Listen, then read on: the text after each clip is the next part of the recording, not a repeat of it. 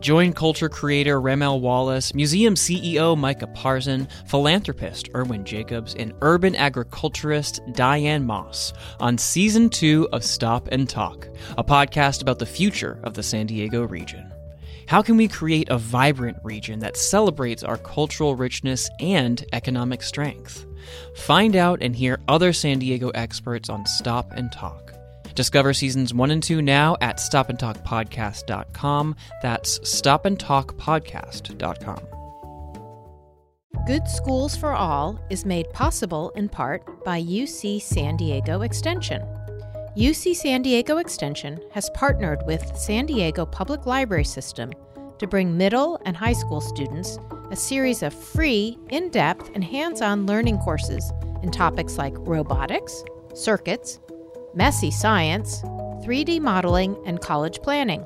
The Library Next program started as a pilot project in six San Diego libraries in early 2017 and is quickly expanding to more library branches throughout the city.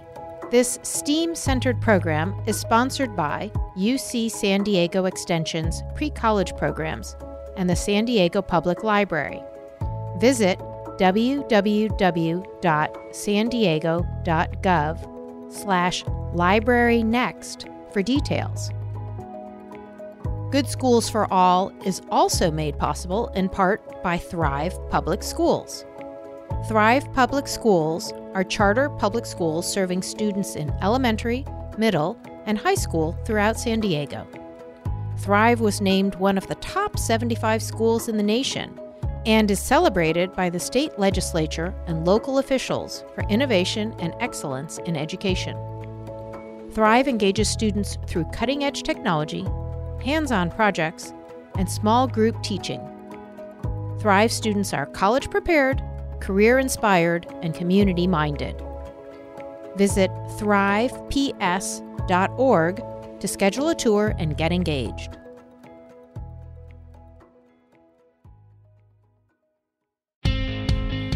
Mom says my neighborhood school isn't good enough. How am I supposed to know my kids are getting the best education possible? Welcome to Good Schools for All, a podcast from the investigative news organization Voice of San Diego. We cut through the jargon and polarized debate to get you the news and ideas that matter.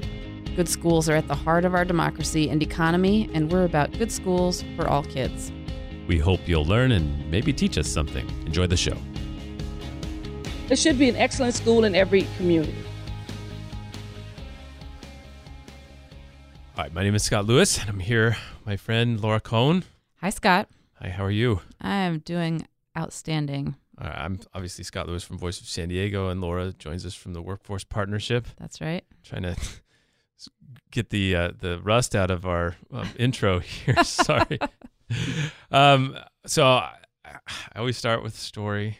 I got a good one. All right, let's hear it. So, my daughter is uh, just a couple weeks too uh, young for the transitional kindergarten cutoff, right? We've talked Okay. about this a lot. Yeah, It's- frustrating. Yes, it's uh, if your child was lucky enough to be born, or if you were lucky enough to procreate in All a certain window between September and December, then your four year old can get a year of public education. A 14th year for free. Yes.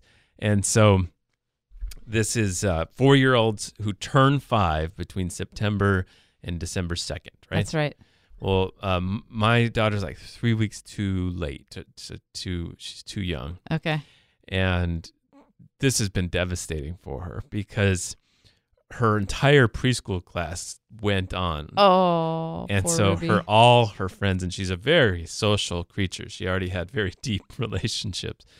And so I dropped my son off and she's always with me and she sees some of these girls at school and it's just heartbreaking for her, right? Painful, yes. And so, uh, like almost every time we're walking away, I get, I get it. I, she's a very precocious, like very thoughtful, conscious person already, and she's just like, "Well, Dad, did you, did, uh, um, did you talk to the principal?" Uh-huh. And I was like, "Yeah, we did. We've gotten a lot." And I told her, I said, "We tried to talk to uh, everybody and really try to understand. They just say you're too young. We can't. We, there's no schools. We tried other schools. Everybody, and come to find out, I and I reassured her. I'm like, look, you're obviously you're smart enough, and you're you're you know, but it's just it's just the way it works. There's rules. So apparently later she was talking to my wife, and she's like, Dad said he talked to the principal, but I don't know if he talked to the principal's boss. Did he? Mm. And she said, Well, we sent a letter and it just didn't work. And she said, Well, how about did he talk to the chalkboard guy? and my wife said, The chalkboard guy? What do you mean? And she said, The chalkboard. Did did he talk to the chalkboard guy? And she says, What do you she says, Do you mean the the school board guy? And she said, Yeah, the school board guy. Wow. so, so this that's a, Oh, the daughter Scott. of a public affairs journalist. Absolutely. Uh, so, so actually, my wife did send a couple messages. Hasn't heard back from the chalkboard guy, oh man. but um, Who's your chalkboard guy? uh, uh, Dr. Mike McQuary? Okay. Uh, Yeah. yeah. you should He check his email. yet, huh? Yeah. So uh, it was a. It's a tough lesson in- in the in the harsh reality of the bureaucracy. Yeah, you know, because it's just not fair. It really is not fair, and little and little kids are acutely aware of unfairness in the world. Yeah, they're like the well, then change the rule. It's like, Yeah. I know. now there is one cluster we found in the San Carlos area, Tierrasanta area, uh, Patrick Henry High um, cluster that is experimenting with a larger window to allow younger kids into Mhm. that Yeah. program. But yeah, I mean, it's hard for me to say something of a very privileged life, very charmed life Right. my daughter's gonna be fine. But yeah, it's not fair. It's like that, like that whole year, you're either let four year olds in or you don't. I think you know, it's just, and it's it seems like a good program if they did that to help kids progress. You know, a universal pre K kind of. Kind The of evaluations of it have been really impressive. Mhm. Um, preschools can, you know, outside of school can be great, but the um, kids who are just the wrong side of the birthday who go to high quality preschool compared to kids who go to transitional kindergarten do better on the traditional measures of success. It doesn't matter. It doesn't mean that there aren't other measures that they maybe are getting a better advantage on, but yeah, transitional kindergarten works pretty darn well. We have a pretty good show scheduled. We have Dr. Marian Phelps from the S- Poway Unified School District. She Mhm. is the superintendent there, new superintendent. Well, she's still a newly superintendent. She's new. Yeah, Yeah. we'll give her new. And so we got a lot to talk to her about that. We'll do a little briefing on Poway and how that even came to be. And we got our what's working and our number of the week. We do. And so let's just jump in. So Poway, just this year, superintendent, longtime superintendent, well, for several years, superintendent John Collins, he resigned, left the office. He pleaded not guilty to four felony charges. So he's accused of misappropriating public money. Um, for instance, they accuse him of taking out more vacation, cashing out more vacation than he had earned or deserved. Uh, so those cases are going forward. If convicted of, of even just one of them, he could lose a portion of his pension too, according to the Mhm. state uh, pension reform stuff. He's one of the best. He was one of the best paid uh, superintendents in the community. I think it, it helps to understand sort of what happened to him. So Poway's a really interesting situation because, of course, it was so well regarded. Is so re- well yeah. regarded. Uh, Thirty six thousand students covers uh, not just the city of Poway, but also the northern parts of the city of San Diego, Rancho Bernardo, and you know, very well regarded. It also had a very innovative relationship, uh, long long talked about with between teachers unions and the leadership of the school district. And Collins was a part about of that. I think it it helps to understand what happened to go back to 2011. So that was the year that Voice of San Diego uh, broke a story about a capital appreciation bond that the district had taken out, where basically they borrowed about 105 million dollars and had to agree to a deal to pay back about a billion dollars for that. And uh, basically, it's a deal where they get the money. They got the money in 2011, but then uh, don't have to start paying it off until 2033. So it was this really strange sort of back heavy loan. You were basically saddling these extended future generations with a billion dollar debt for the chance to use a hundred million dollars now. And so after that, after we broke that story, became a big story, national news, even international coverage. But then the state changed the law, making it hard to do that. The grand jury came out and said that was a bad deal. Uh, the uh, uh, attorney general of California said that the people who did that should have to resign. It was just a um, it was just a bad deal that that set in motion a series of things. There was a change in the board at the uh, county or Yep. at the at the Poway Unified School District, Yeah. and a couple of new board members really started agitating for more um, investigation and um, and they hired auditing and it just it turned into one of those stories that just keeps going. There was obviously a lot of of, of drama as well between some parents and the board and some of the board members between each other and uh, it got to a point of true dysfunction. Uh, the the teachers union ended up siding with John Collins was very upset about some of the things that were happening Hmm. but um, uh, finally he um, uh, there was this weird moment where we did this story about a, a an edit of a of a of a audit that they had done a, a self investigation that he had like really edited himself to make look a lot better and so these kinds of that. stories just kind of Yeah. kept piling on each other Yeah. and finally, uh, he uh, there was a there was an investigation and it and it was just too much. And they um, the school board actually terminated his job. I said earlier, resigned. They terminated it Mm. and referred some of the issues to the district attorney. And the district attorney decided to prosecute. And then finally, um, there was really interesting uh, sort of consequences after that. We did a bunch of pu- public records requests, and I actually asked Doc- Dr. Phelps about this because they've been extremely transparent over the last several months, m- far more than we've ever seen from Poway Unified. And they not only turned over some documents to us, they also said in that process, it literally in somebody's drawer, they found evidence of payments to a separate special retirement account, separate from their pensions and other things that uh, that they can't find any evidence were ever approved. And so there was just a lot of, of things like this uh, that they proactively are now doing their best to get out. And so I talked to Dr. Phelps about that a little bit. And again, it was this it's this kind of strange situation where you have a s- super well regarded agency Right. that was struggling uh, with some intense balance a tree intrigue at the top.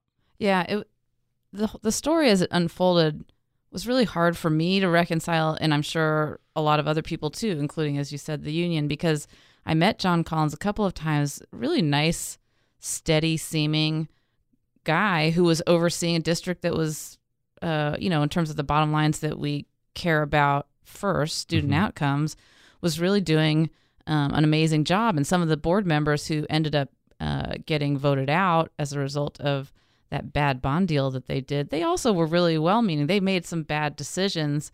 Um, and John Collins clearly seems to have gotten into some financial trouble that caused him to take advantage of the system. But it always was strange to me that he would be the high, I think he was the highest paid superintendent in San Diego County for Mhm. several years running. One I- of the highest in the state. yeah. Yes, exactly. One of the highest in the state. And I never did understand, you know, even just knowing that when this stuff was beginning to unfold, it just didn't make sense to me. So, yes, things got funky at Poway. Yeah. So just um, to cover the bases, one of Collins' attorneys, Victor Pippins, uh, outside the courtroom when the district attorney's criminal charges came, said Mr. Collins is obviously disappointed, but he's resolute. He stands firm in his innocence. And now we start the process of proving that to everyone as well. In a letter he sent, um, sort of responding to, he had been stripped of his teacher credentials. And in responding to that investigation to about that potential impact of these things, he had said, There's no legitimate evidence that proves that I was, in fact, overpaid, nor is there proof that I was criminally negligent. Indeed, there is no proof of any actual loss to the district. And um, in response, the, the district attorney's prosecutor said he got paid for vacation he had already used. And that's as simple as their case gets. So there's, uh, uh, again, this, this is interesting as a reporter on school districts because there's often these this two these two worlds. There's the academic world. There's the world of students, students struggling, students achieving, innovations in the classroom, curriculum, and just school and education in general. Yep. And then there's the world of government governing and management and and those that area is much more similar to other government agencies, right? Sure. Employees, audits, these kinds of uh, public records, stuff like that. And so I find that we're often pulled in two different directions and doing a lot of that sort of investigative stuff. And this show, we really wanted to make sure was about the education and the classroom and and things that are and and focusing on people that were struggling or not. And so I think that's what's good about this conversation with the superintendent is that it's kind of both. Right? We talk a little bit about some of the Right. uh, the governance issues, but really heavy on on the educational plans that she has. I mean, I I definitely would say though that a dysfunctional administration almost always has really serious Sure. ramifications in the classroom. So the tragedy of the San Ysidro school district, for example, which has struggled so much to get stability and um, competence um, at the top, is one that's really troubling me because I know it's showing up in the schools. And Sweetwater is another example where the struggles with that board really slowed down the pace of change now under the um, now they've got steady leadership and it's you can see it blossoming um, so usually they correlate but in poway um, i think that just that long legacy of strength at the academic side has allowed the schools for the most part to um, withstand the the trauma at the top Right. Well, you brought a couple of, of tidbits, so we have uh, uh, what's working this week. Yeah, so what's working? I wanted to um, highlight the dual language learning programs in Chula Vista. We've talked about them before, but the national think tank New America just released a full report on them. That A big um, report. It was really big, and um, so they just elevated that in 1998, the same year that Prop 227 passed, that made it really um, well, that basically outlawed bilingual education in California schools and made it really hard to do dual language schools. That's the year that the San Diego Cooper- uh, San Diego Cooperative Charter School, Mhm. um, yeah, down in in Chula Vista, opened doing a dual language program, and over that period when most school districts were wary of dual language programs because of the new laws or, and cons- um, constraints surrounding them, Chula Vista opened 21 new dual language immersion programs. So now with um, the proposition that we passed last year, 58, I believe it was, that makes dual language possible, they're just ready to take off with it, but they already have 4,400 students enrolled in dual language programs. So it's a really, really impressive uh, record of a school district functioning within the the pretty serious constraints of public policy, but finding a way to, to move forward with the right thing for kids. Yeah, the report is really good. We also talked about it in our um, Learning Curve uh, newsletter Mario Koran put out last week. You can check that out at voicesandiego.org. But also, we talked for a minute about what seems to have been a shift that's occurred since that 1998 law. The law was, you know, it barred bilingual education without um, a kind of proactive endorsement, right? Like you had to Parental choose. permission, Yeah. right? And so it feels like what also occurred, not only did we change that law last time with the last election, but also there's been a kind of shift in the framing and branding of these programs, right? We've we've shifted from it being like, well, we need this dual language to support students who are struggling with Learn English. Yeah. and and as a sort of social welfare effort and switched the discussion to like no dual language and bilingual programs are actually this potential advantage. Like people will want to take it. It's like an immersion program. You get to study abroad in your neighborhood. Yeah. um, and that's a key branding change. It's it's taken a weakness or a, a a fear of something and turn it into a, a positive and a confident thing right Yeah, I would say I would point to two things. One is um, increasing recognition, last election notwithstanding, of the fact that we're functioning in a global world and that the U.S. is really out of sync with the rest of the world and the way we think about languages and the way we don't give students access to bi or multilingualism in our schools. So that's one thing. But the other thing is research. So it's a victory, honestly, for research, which um, researchers looked at dual language programs and proved that um, students who are in them, whether they're English learners or native English speakers, they end up much um, with huge advantages. Dual bilingualism being one of them, but just y- your brain gets wired in a really positive, more flexible way from speaking two languages, and um, other academics are enhanced as well from from that opportunity. So, hooray for research! Yeah. All right. And our number of the week. The number of the week is 95%. So this came out of um, a report uh, that was released by Education Trust this week about Latino education in California. And when I was listening to the report, it's a really it's a really great report. When I was listening to coverage of the report, this number stuck with me 95% because that's the proportion of Latino youth um, so people under age 18 in California that are born in the United States of America. They're native born, which took me by surprise. I was, I, if you'd asked me before I heard that number, what percent um, I would guess about California Latino youth, I think I might have said something like 75% or something like that. But it's 95%, the vast majority of them. So our um, our challenge with educating our Latino youngsters is not a challenge of them recently arriving in America from Mexico or other countries of origin. It's um, they're American children, and we need to get better at at treating at uh, sorry at educating them from birth. They're our kids, you know, from the from the day they're born. The report talks about how far behind them as a group is and what things we could do about it, right? Yeah, the the test score outcomes are devastating and frustrating. So in San Diego County, in English language arts, Latino kids as a group perform 27 percentage points behind white kids, and in math, it's 29 percentage points behind. Um, and it shouldn't be that way. All right, let's hear from Dr. Marian Phelps. It's a great interview.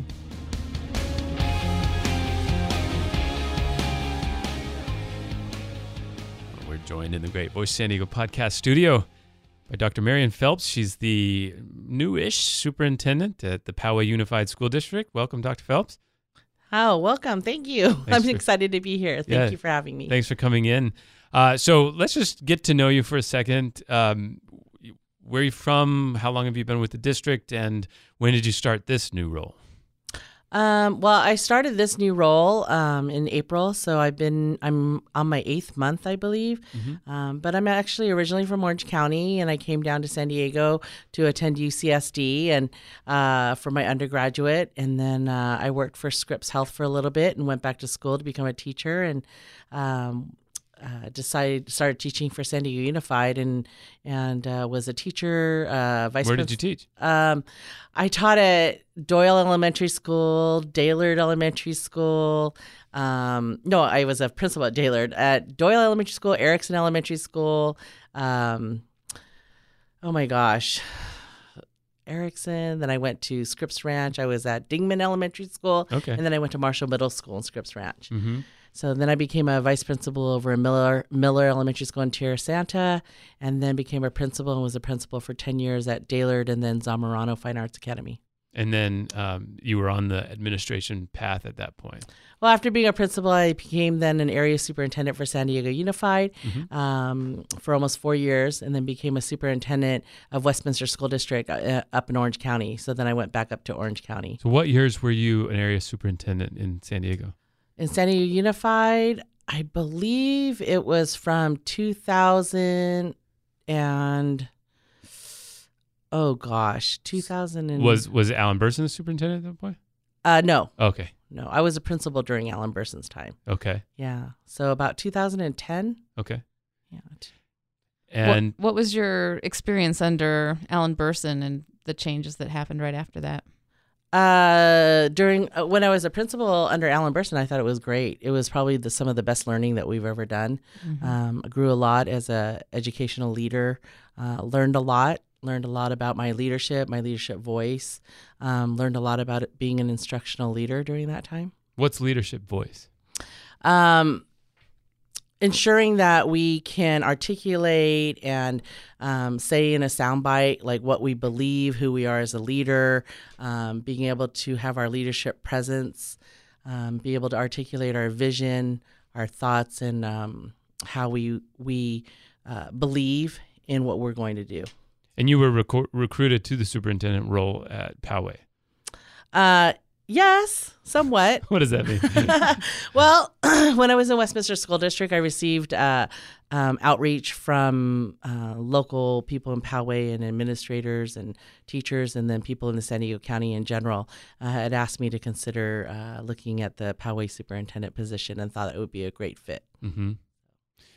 Okay, so well, we've done a lot of reporting on Poway, uh, a lot from the accountability and finances side. Um, but in this show, we've also talked a lot about um, the unique collaboration between um, the unions and the leadership at uh, Poway.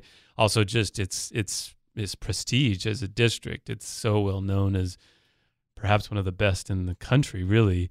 And so, you know, it's it's it, it had a lot of bad news. On the other hand, it still, I think, remains as you know this this model or this ideal in some ways.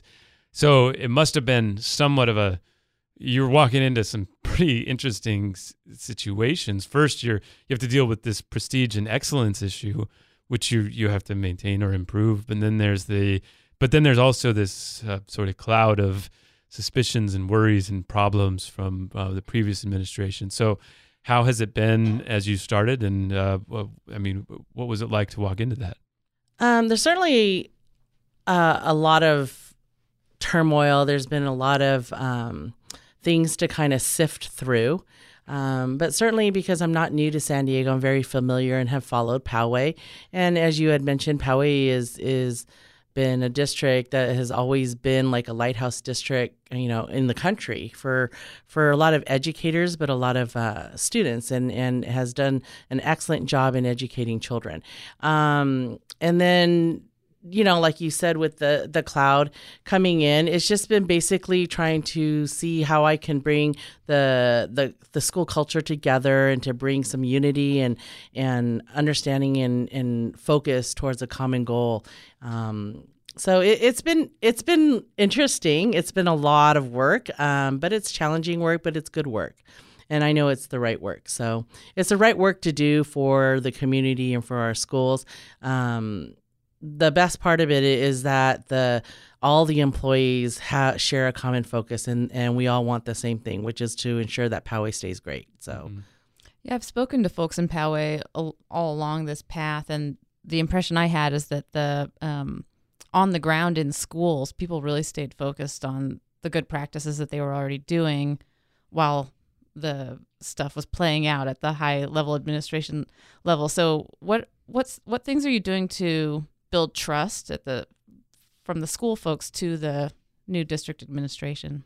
Well, one of the first thing that one of the first things that I've been doing is I've been visiting every school and meeting with the staff and um, really meeting with them one on one and trying to go to every kind of venue I can to one let the community and the school and the staff and the employees really get to know who I am. Um, one of the things that was really unique, I think, that I was um, surprised about was that I'm only the fourth superintendent Poway's ever had.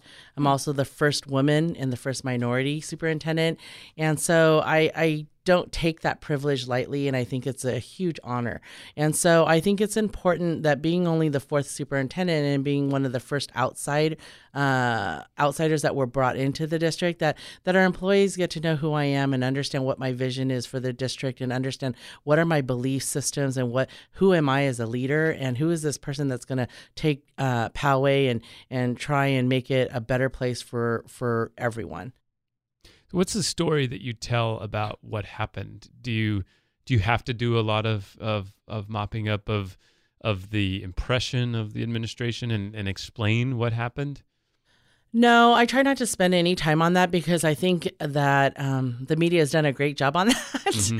um, but I think that that's not really my story to tell. For me, I believe that that my role in me coming into Poway is not about you know placing judgment or making judgment. It's about really how do I bring Poway back together and provide some stability, some focused leadership, so that we as a district can start um, mending and um, and excelling again and really be focused on a vision that allows us to start some innovative programs that allows our our teachers and our employees to have a smoother pathway create systems and structures in the district that allow um, us to function more effectively as a, a high level business organization Mm-hmm.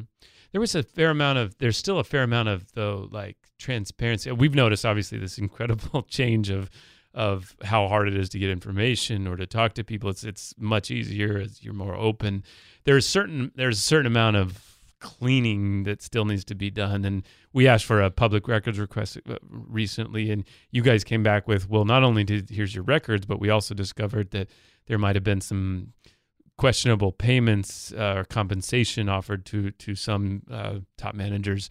And so we also found that too. So here, check that out. So there's a certain level of of transparency. What's what is going on where you feel that's important?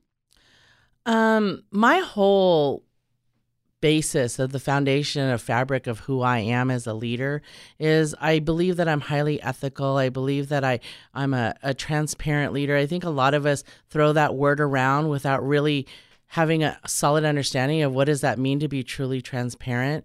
For me, it's about um, you know, where people forget we're public education. Yeah. You know, we're not nothing's private, nothing's a secret. And, you know, and I when I go to visit schools, I tell people that if you're afraid to call me because you're afraid to throw your your principal or the director or the assistant soup under the bus, then we truly are not on the same page and having the same goal because really it's about all of us collectively working together towards a common goal. And if we're all working towards the common goal of trying to fix the system together, then there's not really nothing to hide, right? We shouldn't have anything to hide. We're a public educational system that that we're accountable to the people and and and we are entrusted to do due diligence with the public's money and the public's funds. And so my um, belief and feeling is is that that if things are happening and if it is on the up and up, then then people can prove it and people can show and and and so I don't believe I believe that if if you don't bring it forward it's going to come forward one way or another. And and nothing worse than documents coming up in a different way and making it appear that the new leadership in Poway is is not being transparent or um, in collusion with whatever happened before or or not trying to um, start a new chapter for the district and we really want to make sure that we build that trust um, not only just within our organization but within our school community too I want to push on that a little bit too, Mhm. and because it strikes me as people are missing the opportunity when they don't endorse that the way you have. In the sense of, I feel like when people in situations like this are willing to embrace vulnerability, things that might not be right or things that they need to be dealt with, then they can they can enroll people in the challenges a lot easier. You can like when you admit that there might be something that needs to be dealt with here or there, or we, we're struggling in this area, it's not that you're showing weakness. In fact, you're showing a kind of strength and willingness to, you know, grapple with vulnerabilities and and and have the confidence that your community is strong enough to do that. And you can actually maybe get more done than just, you know, trying to pretend like it's all okay, right? I I think that you know, if I can be perfectly honest, um, is that when you are a high performing organization that everyone sees as a great high performing district, it's a tough standard. It's a tough place to stay, right? Yeah. And so I think people have this fear that that we want we don't want to look anything less than. We don't want to look like we have we don't want to show you our pimples or our warts, right? But the reality is is that we have to shift our, our thinking to be around um, everything's changing and are we changing to be better and do we have the growth mindset that that you know we're all learning and we all have things to learn and we all have ways to improve you know and and so you know with that said, you know, everybody says, "Oh, Poway's so great because, you know, we we have high achieving test scores." Well, test scores really is only one aspect of success, and um, you know, so so really do we want to continue to just say that's just one measure and is that really the most important thing that we as Poway want to be identified for? But our vision is about college and career readiness, right? So truly do we have programs in our system that's indicative that support the fact that we really believe that we want our kids to be college and career ready? If we do, then we would embrace some of the technology that's going on. We would embrace um, providing multilingual opportunities for all kids. We would embrace some of the innovative programs of of and creative ways of how do we out of the box ways of bringing career into our schools. And so, really, what's the evidence that supports that Poway's been doing that? And so, I think um, that sometimes there's that fear for people to saying that, oh my gosh, you know, we're we're we're we're not saying that we're so great anymore. And, and in fact, early on, that was one of the criticisms I think the some of the board members had shared with me is that some of the employees are worried that you're not going around saying that Poway is great. Mm. And I said, you know, Poway is great, but it's like, how do we build on what is great to even make it even better? Yeah. And I think it's that changing of that mindset to understanding that we didn't just arrive, like you didn't hit a standard and we're done. You know, it's like uh, people surpass us all the time. And so it's kind of like, what, what are we looking for to achieve to do better things for our kids? Because certainly, you know, we have a large percentage of our kids that are high performing in all of our schools by the old metrics, we're over 900. But, you know, we still have kids that are falling through the cracks. We still have gaps in our our our teaching and our learning and we still have a lot of work that we need to do to make it successful for all kids. Um, so that's a really interesting um, analogy or tie-in that you made between growth mindset, which is the idea that uh, Carol Dweck originated that um, our brains are not fixed assets that they can grow they do grow and they will grow and the more we work them the stronger they can get sort of like a muscle. Um, and an organization has that same ability and should embrace that it always has room to improve and, and places um, to grow. I'm really interested in um, you mentioned making room for innovation in the district and i uh, read that at westminster school district you started um, a bunch of new magnet school programs Poway has Design 39, which is a really well regarded um, sort of combo school of choice neighborhood school, is it not? Um, is there any um, notion that maybe Poway might be looking to create new school models or models within its existing neighborhood schools moving forward? I think what we need to do is really look at, and that that's the approach kind of what I took in Westminster.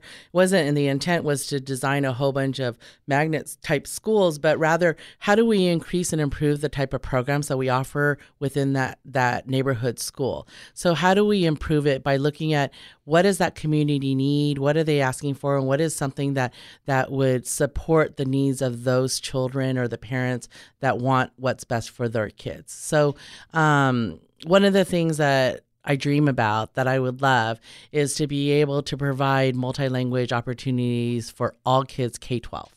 And I know that in other countries, you know, it's a requirement that kids learn multiple languages.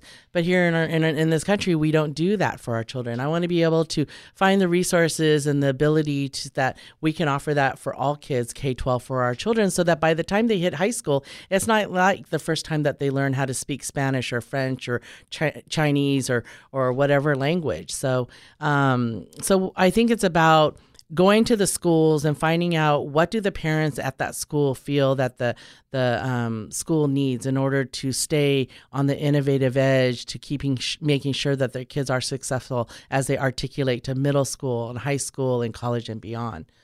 Let me ask you about the um, the the unions and the relationship with the district. So since we last talked about that on this show, I think both the union leader and the superintendent have left and there's new uh, relationship there. That that relationship has always been held up as a really special one, and that there's that both sides embrace core elements of the other side that we need to innovate, continue to grow, and collaborate. But there also needs to be some level of protection and stuff like that. So, is that still there? Are are you continuing that? Is there changes on the horizon with that relationship? No, it's definitely still there, um, but it definitely is a new uh, new relationship. You know, the the new um, president for the the um, Poway Federation of Teachers is she's new, and um, my whole leadership team almost is all new. Yeah. And so it's about just developing that new relationship and and building that trust. But I believe it's about a belief system of each organization and and what do we want and ensuring that we have a common goal, common vision, and then um, making sure that we can collaborate, work together towards that common goal, and make sacrifices on both ends to to do what's best for the overall organization. So. Um, we certainly are working towards that, and that's one of the things that I think is has always been like um, a golden star of Poway. Is that it does set an example because you know at most districts it is very difficult. For many times with management and leadership it's a struggle um, with the different unions and bargaining groups. So but in Poway you know they are known for having being very collaborative and the and the employees to work very closely with management to do what's best for kids. And I think that has truly attributed to a huge part of why Poway has also been successful. And you think that's organic now in the in the body? It's not something that was just a result of those leaders that were there at that time. I believe it's organic because it's organic amongst all of the employees in the district. And um, I believe that when they come on board and they agree to be part of Poway, that they understand that that is the culture of Poway. So, So when we spoke to the union leader, I guess 18 months ago or so, they were rolling out a pilot of a new teacher evaluation system. It was really a nation leading um, system that was developed collaboratively between the union and the school district. Has that approach evolved? Is it still there? And how's yes, it going? Yes, it's actually going really, really well. We've had multiple in services and workshops and training on it um, in collaboration and working with the County Office of Ed. They've been conducting um, walking tours to different schools and um, doing observations together to look and be reflective practitioners.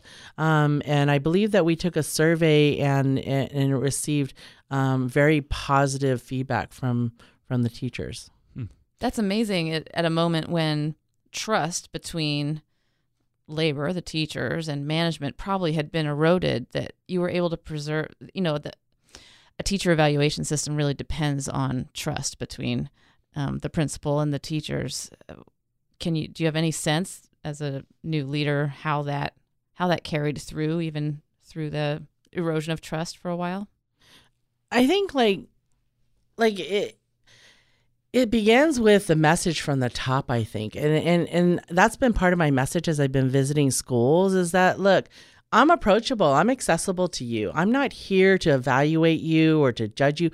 I'm here so that we can co- work collaboratively to improve our work together.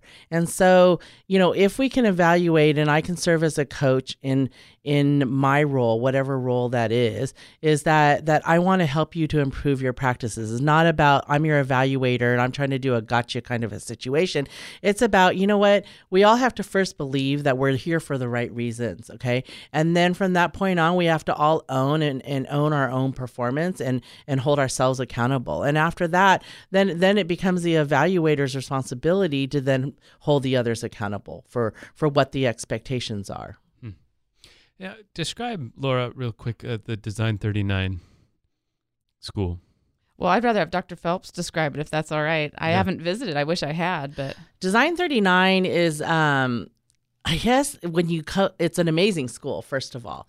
So when you you walk into the school it's very open and so there's a lot of glass walls, open spaces for learning, very diverse learning spaces, maker spaces where children have an opportunity to build, be creative, um uh, you know, uh um, attack learning in different ways um, and be able to work collaboratively in different groups with children different ways um, and and it's exciting to be on that campus. I encourage you to go visit um, everybody that goes there. It, they're just amazed. They're amazed at you walk into the teacher um, planning room or the teacher lounge or wherever and all across the walls you'll see paper uh, paper across the walls that show teachers putting input as to you know design curriculum and how they're planning for lessons together and and how the um, kids are going to learn or achieve a certain standard and and it's it's very fascinating to watch, but it truly takes a lot of commitment from the teachers and the staff to allow and provide that kind of learning experience for kids. But it's it, it's truly exciting to watch. We have visitors from all across the country who come and and visit the school. Let me ask you so about that. So it's a traditional district managed school, right? And it's is it a magnet or is it just a it's just an inline? Okay. So it's it's just a school.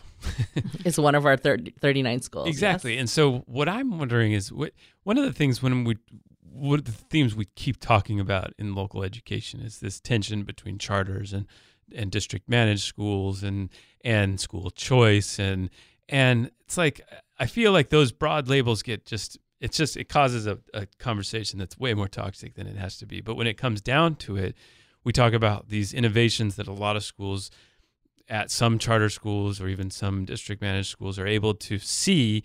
And then and then the question is is like okay how can some of those innovations spread out? How can people adapt and adopt some of the uh, some of the project based learning some of the personalized learning some of these alternative spaces that you've talked about? So eh, describe how that works in Poway. It's it's a district managed school, but it's it, but it's on this like you said forefront of of thinking differently about the classroom. What is exactly the classroom? What are grades? What is what is the curriculum? And and how does that how did that happen at Poway and how is it going to continue with all the rules that everybody says are too hard to get past? Um, you know the the staff at Design 39, they use the same curriculum that all of our other schools do, but like what good teachers do, they also add to it and they embellish it. They develop some of their own, um, and they embellish the lessons and, and create enrichment opportunities for the kids. Um, but but I think having programs like that is just really about – does the district and leadership really support that kind of growth? We have um, pockets of that happening already in some of all of our other schools, um, but it's about really setting up a model that it, where best practices ha- are happening. And we're fortunate because we have a model of that in Design to 39 as a whole school because the school was designed even structurally mm-hmm. to look like the optimum learning kind of school. So it's really about how do our other administrators or leadership teams or teachers recreate those opportunities within a traditional setting of a school that was built in the 1970s right? And and it's and it is happening already in a lot of our schools. Um, we have our administration and and um, for example i went to visit um, i believe it was chaparral and um, the principal had created this almost like the the Qualcomm Thinkabit Lab, like mimic that, and um, was really excited to share that. Uh, with me to show me that that it was a new makerspace that the kids were able to access and, and the teachers were able to share. So so different um, principals and teachers are are starting to make some of those transition and change on their own, and we have pockets of it in different various different schools. So is that right? Do you do you would you if I went out to a school in Poway, would they say that their um, knowledge of Design 39 and watching that school emerge had changed their own practices? And I'm also curious to know, you know, those 70s style structures, how large of an impediment that is to implementing some of the innovations that Design 39 has done. Um, I I think that Design 39 has helped, but I think it's about all of us opening up our practices and basically opening up our doors so that we share what we do so that teachers can do um, take a little bit of, of that's great, that's great, and this is what I want to do, and have models that they can visit to go, oh, I get it now. I visually can see it. I visually can see how you know the students interact, how they taught that lesson differently, how kids are engaged, and how the learning environment supports what kids are able to do. So you know, more and more, my hope is to be able to increase that um, throughout our schools and be able to find some resources that allow us to make some of those transformations in our in our schools um, go more quickly, um, and so we're kind of currently working on that. So.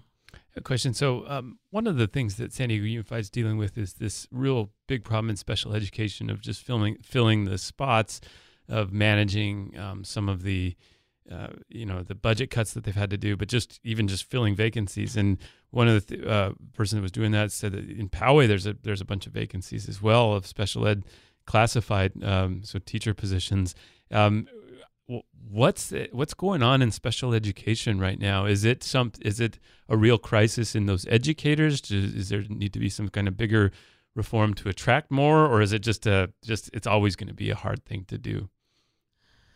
I think that as the times have changed, I think that what we've all seen in education is that that um, there's been this huge growth in the special education population, mm-hmm. and um, we're finding that more kids um, are requiring or ha- are having more needs. Um, I'm not sure if that's indicative of our environment. I'm not sure if it's indicative of the the changes in how we eat. You know, I mean, there's a lot of factors that that I believe that impact the health of of kids and and um, how kids learn.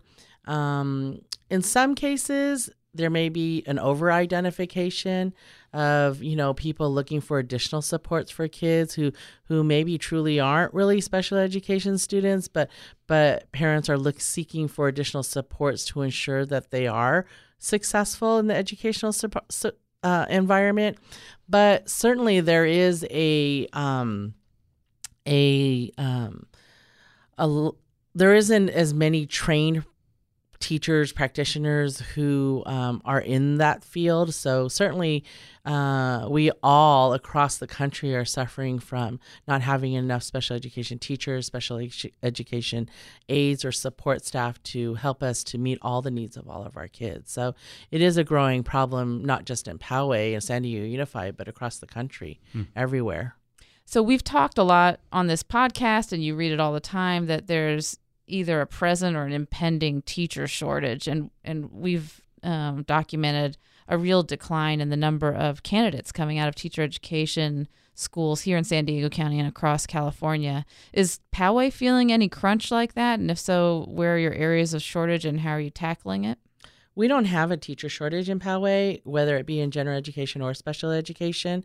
Where our shortages is with our classified uh, employees for support staff, um, but in special education. But um, the teacher shortage fortunately hasn't affected Poway. I think Poway's reputation uh, does attract some of the the best and the brightest, and also um, you know allows us to keep and be stay. We try to stay competitive. Um, so fortunately, that hasn't affected us, but um, I do know that it is a, a problem across most districts across our systems. Hmm. So. Mm. Well, do you have any? Is there any kind of um, retirement bubble facing Poway? A lot of teachers on the verge of retirement, or is that not an issue for you? Um, I believe that we have a bubble. you know, I think that a lot of districts do, but um, um, to be perfectly honest, I don't. I'm not sure if that's any more normal or not normal than than other districts, but we do have a large um, population of our educators who are on the um, more veteran side of the scale in Poway because when they come, they stay and they stay for a long time. Mm-hmm. All right, I do have to ask you about one other thing. So Poway Unified School District has to switch to this district elections instead of an at-large seat where all five school board members are elected from the same sort of ranking of the same choices. They are each going to have to represent a specific district, a specific group of neighborhoods. And that's a change that's going through, sweeping across North County and East County and other places. And now it's at Poway. What does it take to pull that off? Uh, how hard is that? Um, it can be very devastating for some districts. It can be very difficult um, because it's, it's changing a way that you know our voters voted in five individuals to represent represent them. And um, in Poway's case, we have four of them that li- reside in the same similar uh, geographic area within our district. Our district's about 100 square miles. Um, big. And so um, what it does is that, you know, we had to create a map that created five different areas that the board members that are elected will represent and represent the schools and the constituents in that area. So you have to have four public meetings where you get input from the public, and then um, you have opportunity for the public and the board members to um, essentially design their own maps that they would like to recommend. Um, and then at the, our last board meeting, the board members reviewed all the maps, reviewed all of the comments from from the public, and then uh, selected and determined which map that that um, they wanted to recommend to the county for the county's approval for our district to move towards a um, a district trustee area map. But bottom line is, some of them aren't going to make it, Correct. and that's probably hard.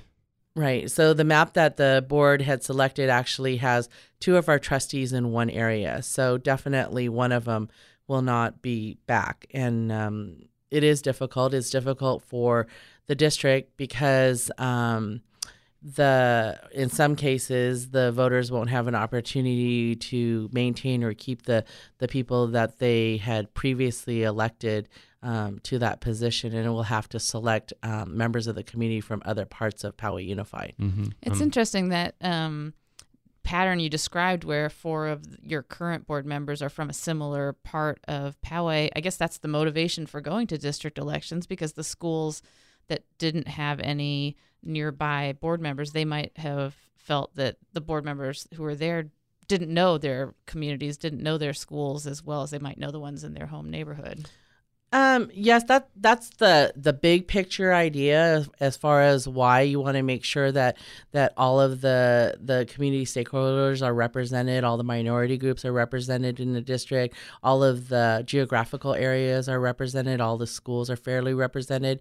Um, but from what I understand from Poway's history is that that for example we don't have any um, board members that represent the Rancho Bernardo area, and that um, the rumors are that that other RB people have tried to run but haven't been able to um, have a seat or or, or earn um, win a seat, and so um, this will allow. I believe this map has RB as one area that that you know that they'll be able to. Uh, elect a, a community member or somebody that represents Rancho Bernardo. So.